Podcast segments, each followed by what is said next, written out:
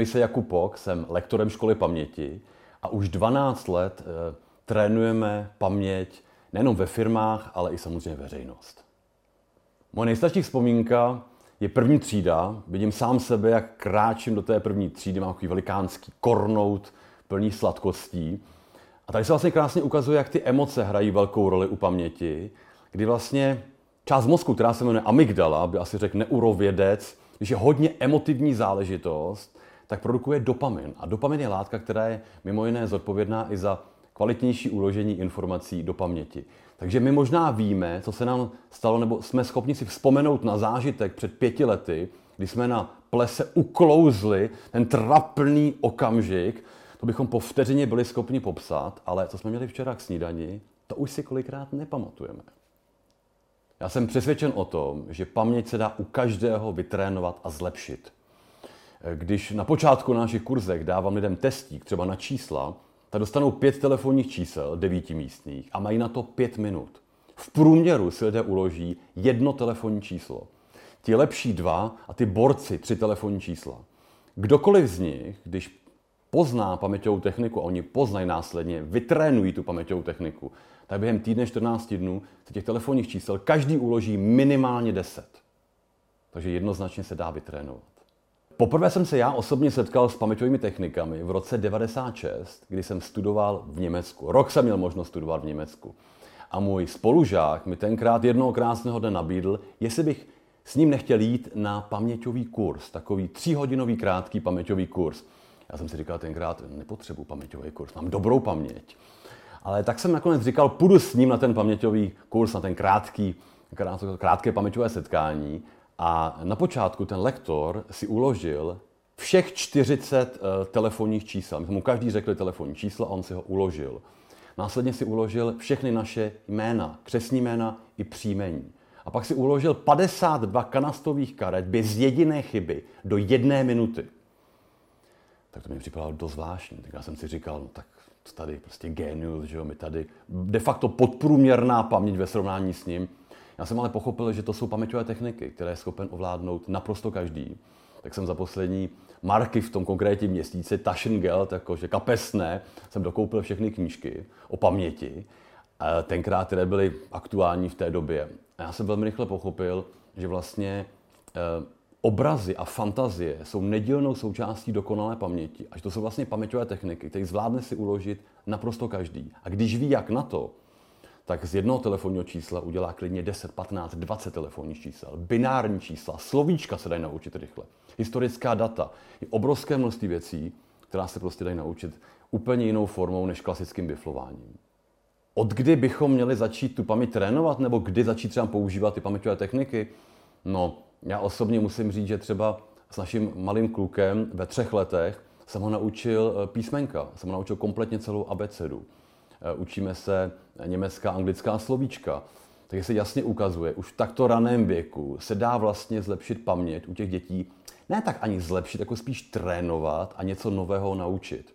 Eh, naše nejstarší účastnice na kurzu byla Miluška v Brně, 92 let, takže když někdo říká občas na kurzech, přijde v 60 letech, já už jsem starý, mě se zhoršuje paměť, tak se vždycky tak sám pro sebe usměju a řeknu, Milušce bylo 92 a ty paměťové techniky a paměti fungovala naprosto skvěle, takže v klidu. V běžném životě se dají vlastně ty paměťové techniky používat fakticky na každodenní bázi. Budu si chtít uložit eh, jméno obličej někoho, respektive obličej dobrý, ale to jméno někdy dělá problém. Pro nějakou schůzku a nebudu chtít to prostě mít napsané na papírku. Dám si to do paměti. A nebo někdo mluví, já ho vnímám a pak jsem schopen velmi rychle jakoby reagovat. Budu si ti uložit pár slovíček. Sedím prostě, mám hodinu angličtiny, budu si ti zapamatovat 20-30 slovíček, pár frází z té jedné hodiny s tím lektorem. SPZ, eh, rodné číslo. Dá se vlastně říct, že cokoliv si potřebuji v běžném životě uložit do paměti, abych měl okamžitě u sebe a nepotřeboval jsem hledat, tak vlastně na to mohu použít paměťovou techniku. Já osobně používám paměťové techniky na všechny naše účastníky na kurzu. Na počátku mám jich tam třeba 20, 25, tak si všechny uložím jejich jména do paměti. Pak si uložím taky ty jejich telefonní čísla, abych ji ukázal, jak perfektně funguje paměťová technika. Všechny ty prezentace, které člověk má, tak může mít paměťové cestě. To je paměťová technika, kdy si krásně uložíte vlastně celou posloupnost, celou prezentaci. Úplně jedno, jestli je hodinová, nebo šestihodinová, nebo dvoudenní krásně do paměti. Opravdu to je ne jít se teďko učit a teďko trénovat paměťové techniky, jako se dělá na paměťových olympiádách, ale začít ty paměťové techniky používat v praxi. Jak se říká learning by doing. Jo? To znamená, že to vlastně člověk, když to každý den bude používat, bude lepší a lepší a bude to vlastně pro něj velmi přirozené. A to si myslím, že je důležitý. Pojďme si ukázat takový malý příklad, jak by to mohlo vypadat. Dejme tomu, že si budu chtít ten den zařídit pět věcí. Budu prostě si chtít dojít k zubaři, abych nezapomněl, jo? tak si dělám třeba v neděli plán na celý týden, v pondělí k zubaři, potom musím poslat ten e-mail do Německa, potom vyměnit pneumatiky, eh, potom mám setkání s marketingovým ředitelem a potom bych rád si nechal vyrobit nová razítka. Ve firmě prostě potřebujeme nová razítka. No? To je takzvaná paměťová cesta, kde si někde v konkrétním místě, klidně i na těle, vytvoříte 5-10 paměťových bodů. To jsou fixní záchytné body, na které si následně vložíte ty informace. Ale aby to bylo naprosto jasný, tak se pojďme ukázat. Dejme tomu, že náš první paměťový bod bude palec na noze. Náš druhý paměťový bod bude koleno. Náš další paměťový bod budou genitálie, ideálně vlastní. Náš další paměťový bod bude pupík a poslední paměťový bod budou třeba prsa. Jo? V rychlosti by bylo dobré si těch pět paměťových bodů tak zopakovat. Na tom těle si jich můžeme udělat klidně deset, jo? to je úplně jedno. První paměťový bod je palec, koleno, genitálie, pupek a prsa. Ten první úkol, který já si mám uložit do paměti, je zubař. Zajít k zubaři. To první, co mě napadne, zubař, jsou zuby. A teďka zapotřebí si udělat nějaké krátké spojení mezi palcem na noze a zuby. Já vidím prostě, jak mi ty zuby vykousávají ten palec. Zavřu oči, udělám krátkou představu. Ať to teďko zní naprosto šíleně, tak takto se dá uložit klidně 200 věcí bez jediné chyby. Jdeme dál. Druhý paměťový bod jsou ty. Je to koleno, koleno nebo kolena. A můj úkol, který já tam chci dát, je poslat e-mail do Německa. Vy si prostě představte, jak si takhle nalepím, vytisknu si mail, tak se nalepím na koleno. A tam je německá vlajka. Zavřu oči a udělám krátkou představu. Náš třetí paměťový bod jsou genitálie. Vyměnit pneumatiku. No tak to radši každý sám. Jen tak si prostě představte pneumatiku a genitály, by to samozřejmě zní úplně strašně. Ale ta emoce, ta fantazie a ta asociace, my každý den máme kolem třech až pěti tisíc asociací, které nám vybíhají velmi přirozenou formou. Takže ty asociace prostě fungují. Další paměťový bod je pupík. Mám jednání s marketingovým ředitelem. Vy si představíte, první, co mě napadne, malý marketingový ředitel, váš je v tom pupíku. Vylézá z toho pupíku. A poslední paměťový bod byly prsa, nechat vyrobit razítka, takhle si dám ty razítka. A teď vlastně, když člověk na chvilku zavře oči a udělá krátkou představu, tak by měl schopen znovu říct, co bylo na palci, tam byly ty zuby, výborně, koleno, tam byl ten mail, perfektní, tady byly ty zemní pneumatiky, respektive pneumatiky, tady byl ten malý marketingový ředitel, jednání s marketingovým ředitelem a tady byly ty razítka. To je malá ukázka toho, jak velmi dobře to následně bude člověk chtít říct. Vzestupně i sestupně. Klidně může razítka, marketingový ředitel a tak dále a tak dále. Začíná se tím, že se dělá krátký seznam. Uložení si deseti úkolů je otázka 15 vteřin pro trénovaného člověka. A tam se vložit státnicové otázky, maturitní otázky, tříhodinová prezentace. Jenom je zapotřebí samozřejmě umět vytvářet delší paměťové cesty. Protože asociace je to nejsilnější, co máme. Jakou roli hraje genetika u každého z nás?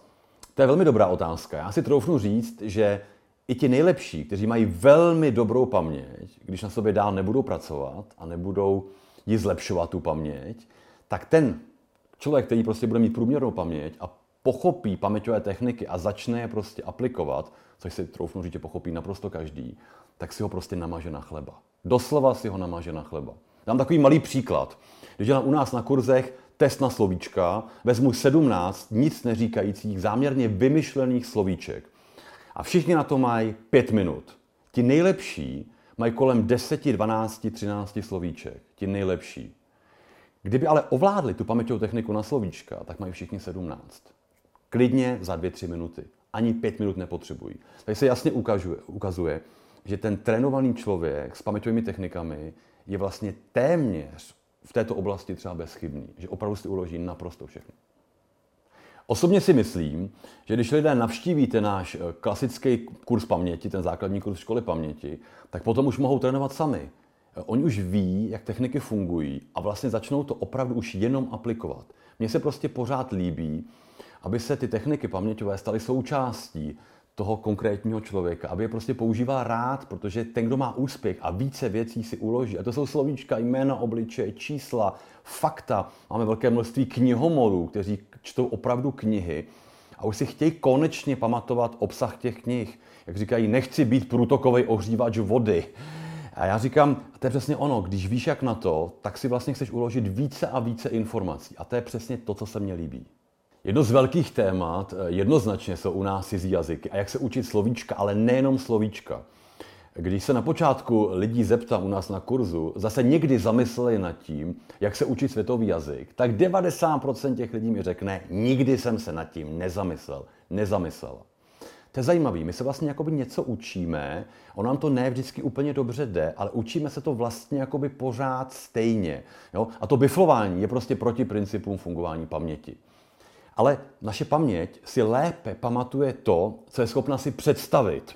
Malý příklad. Španělský vlajka se řekne bandera. Buď to mohu dělat tak, že si prostě pořád do kolečka budu opakovat tím biflováním, což já bych opravdu už nedoporučoval. To biflování je prostě, jak se říká, out. Eh, a nebo si představím vlajku, to první, co mě napadne, já vidím třeba vlajku na Pražském hradě. A bandera zní trošku jako, si v tom slově něco najdu, v tom slovíčku. Bandera jako Banderas, ten herec Banderas. A následně bych si udělal krátkou asociaci, úplně stejně jako u té paměťové cesty na tom těle. Když si představím, že na Pražském hradě, na té vlajce, se houpe nahý herec Banderas, tak vám garantuju, že vám to nezmizí, i kdybyste chtěla. Protože paměť je toto schopna si představit a to Banderase, a velmi rychle člověk řekne vlajka, Banderas, Bandera. E, ty mentální obrazy, to je velmi důležitá věc, velmi rychle zmizí a zůstávají už jenom ta slovíčka a to je vlastně dobře. Abych pro tisíc slovíček měl tisíc příběhů navždy v paměti, to vlastně nepotřebuju. Eh, je zapotřebí samozřejmě tu celou paměťovou techniku pochopit a eh, poznat, jak funguje. Eh, já jsem se naučil, já jsem vždycky chtěl umět um, ty cizí jazyky na C1, C2. Takže já myslím, že tu angličtinu mám na té C1 a němčinu taková moje srdcová záležitost na C2. Teď se učíme španělštinu, a, ale velmi často chodí třeba klienti a děláme s nimi takový ten jazykový coaching, děláme třeba i japonštinu. Dělali jsme nedávno kanžu, že? jsme se učili ty znaky a tak dále. To je už třeba celkem docela náročná záležitost, ale s paměťovými technikami to člověk vás taky zvládne. Je to jednoznačně náročnější než třeba španělská slovíčka nebo německá slovíčka, ale taky to jde. U nás ve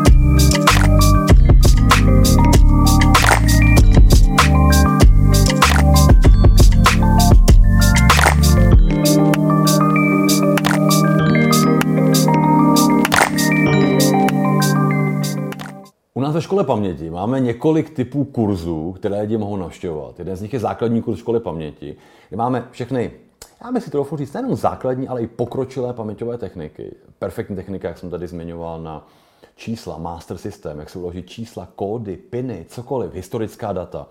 Jsou zde i paměťové cesty, jak se připravit na maturitní, státnicovou otázku, nebo tu dvou, tří hodinovou prezentaci, jak si vlastně do paměti uložit de facto cokoliv. A pak zde jakoby jazykový kurz, je ten kurz toho zrychleného učení cizích jazyků, kde chodí lidé, kteří prostě už konečně s tím jazykem chtějí hnout, chtějí se prostě naučit tu paměťovou techniku na slovíčka. Já si troufnu říct, že lidé se naučí s tou technikou klidně i 50 slovíček za hodinu. Ti nejlepší. Začíná se postupně samozřejmě a pomalu. A pak se přidává více a více slovíček. Je to taky ale o gramatice. Jo? Jak se naučit frázová slovesa, nepravidelná slovesa, v Němčině ty členy, když to je jinak německy než česky. To samozřejmě dělá problém. Ale co je pro mě i velmi důležité, aby lidé měli systém, jak zpracovat tu jednu knihu pro samouky za 6 až 12 měsíců. Lidé, vlastně, kteří chodí k nám na kurzy, nejsou jenom studenti, kdy studentů je samozřejmě hodně, protože už se nechtějí trápit a taky trochu se u toho učení chtějí bavit a myslím, že paměťové techniky jsou i vtipné. Jsou to ale lidé i úspěšní, nebo ti, kteří chtějí být úspěšní, manažeři nebo prodejci, finanční konzultanti, realitní makléři, lidé, prostě, kteří něco aktuálně prodávají a chtějí to mít prostě v paměti. A ta další část jsou prostě lidé, kteří jsou v tom předdůchodovém nebo důchodovém věku, kteří prostě chtějí, nebo říkají, já bych nerad zblbnul, já prostě musím tu svoji kebuli nějak trénovat.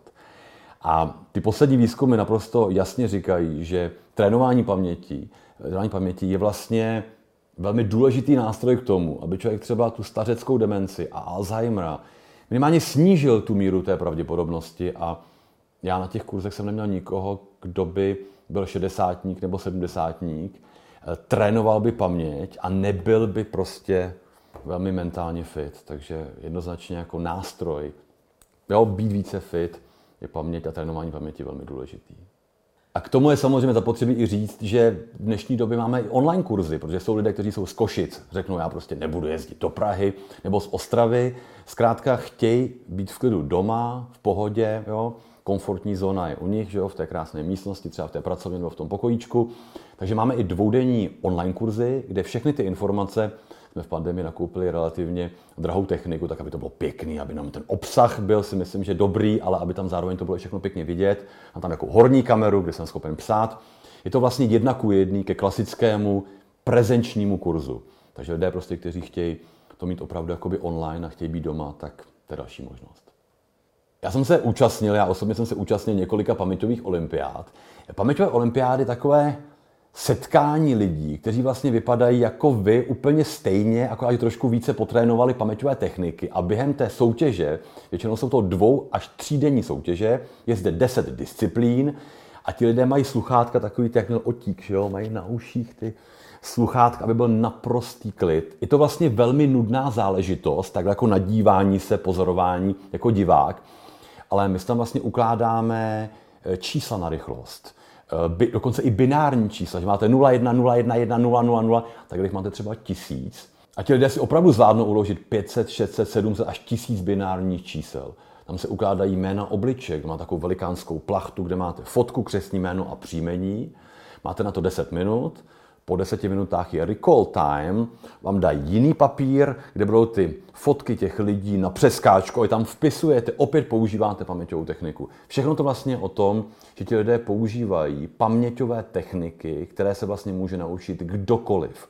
Je velmi zajímavé, že velké množství z těch lidí nemá vůbec vysokou školu. Ani kolikrát nemají střední školu s maturitou a ti lidé, nikdo z nich nemá fotografickou paměť. To jasně dokládá, že kdo ovládá paměťové techniky, zvládne vlastně eh, podobné výsledky naprosto perfektně. Eh, můj nejlepší výsledek, kdybych to měl říct, tak byl v rámci čísel jsem si uložil 32 telefonních čísel devítimístních do 5 minut. Mám 550 binárních čísel za 5 minut a e, mám 55 historických dat, včetně té události. A ta historická data je velmi zajímavý, že jsou vlastně smyšlená aby ten historik, který by tam přišel, neměl výhodu oproti tomu zbytku. Takže se opravdu ukazuje, že musíš se ty všechny věci naučit. Ale to není o genialitě člověka. To je o tom, že člověk umí používat paměťové techniky a není línej. Tečka. Krásná otázka, jestli mám já nějakou profesní deformaci. Já musím říct, že eh, občas třeba, když v nějakém obchodu, kupuju si nějakou věc, ptám se na ty věci, třeba jsme kupovali nedávno takovou velkou postel k nám domů a já jsem té paní položil, té paní prodavačce, pár otázek, eh, odstíny a jsou zde prostě koňské žíně a tak dále, tvrdost těch postelí. A viděl jsem třeba, že u poloviny těch věcí to nebyla schopna říct, tak šlo o té brožurky a začali tam prostě lovit. Tak já jsem si sám říkal, no kdyby si to dal do té paměťové cesty, jak krásně by se to říkalo a jak perfektní by to byl prodejní argument, neboť pak ten člověk si řekne, že naproti opravdu ten profesionál, který všechno o tom ví a má takovou důvěru k němu a spíš tu věc podle mého názoru nakoupí. Takže někdy takhle sleduju a věřím tomu, že nejenom prodejci v obchodě, ale i finanční eh, konzultanti, eh, dá se vlastně říct, že i ty realitní makléři už zmíněný. Jo, občas člověk nám volá, kdyby vlastně byli schopni hned říct velikost těch různých místností, kam ten dům směřuje, nebo ten byt, kde je umístěn, adresu případně, bylo by to úžasný a podle mě by byli úspěšnější. Dobrá paměť je podle mého názoru i v biznesu základ úspěchu. Dá se vlastně říct, že škola paměti je takový family business. Moje manželka Lucka je ředitelka školy paměti a hodně lidí vlastně, kteří pracují v té škole paměti, jsou vlastně, buď to jsou kamarádi hodně dobrý, a nebo to vlastně rodina. Protože my jsme přesvědčeni o tom, že to nejlepší prostě vždycky je, když jsme to my, kdo to děláme a nějak to nejsme, eh, nemusíme to vlastně delegovat dál. Eh, Lucka mi samozřejmě pomáhá, když píšeme knížky, musím říct, že jako rady, protože na ty techniky samozřejmě perfektně ovládá, sama to používala na francouzštinu, takže francouzsky mi naprosto skvěle.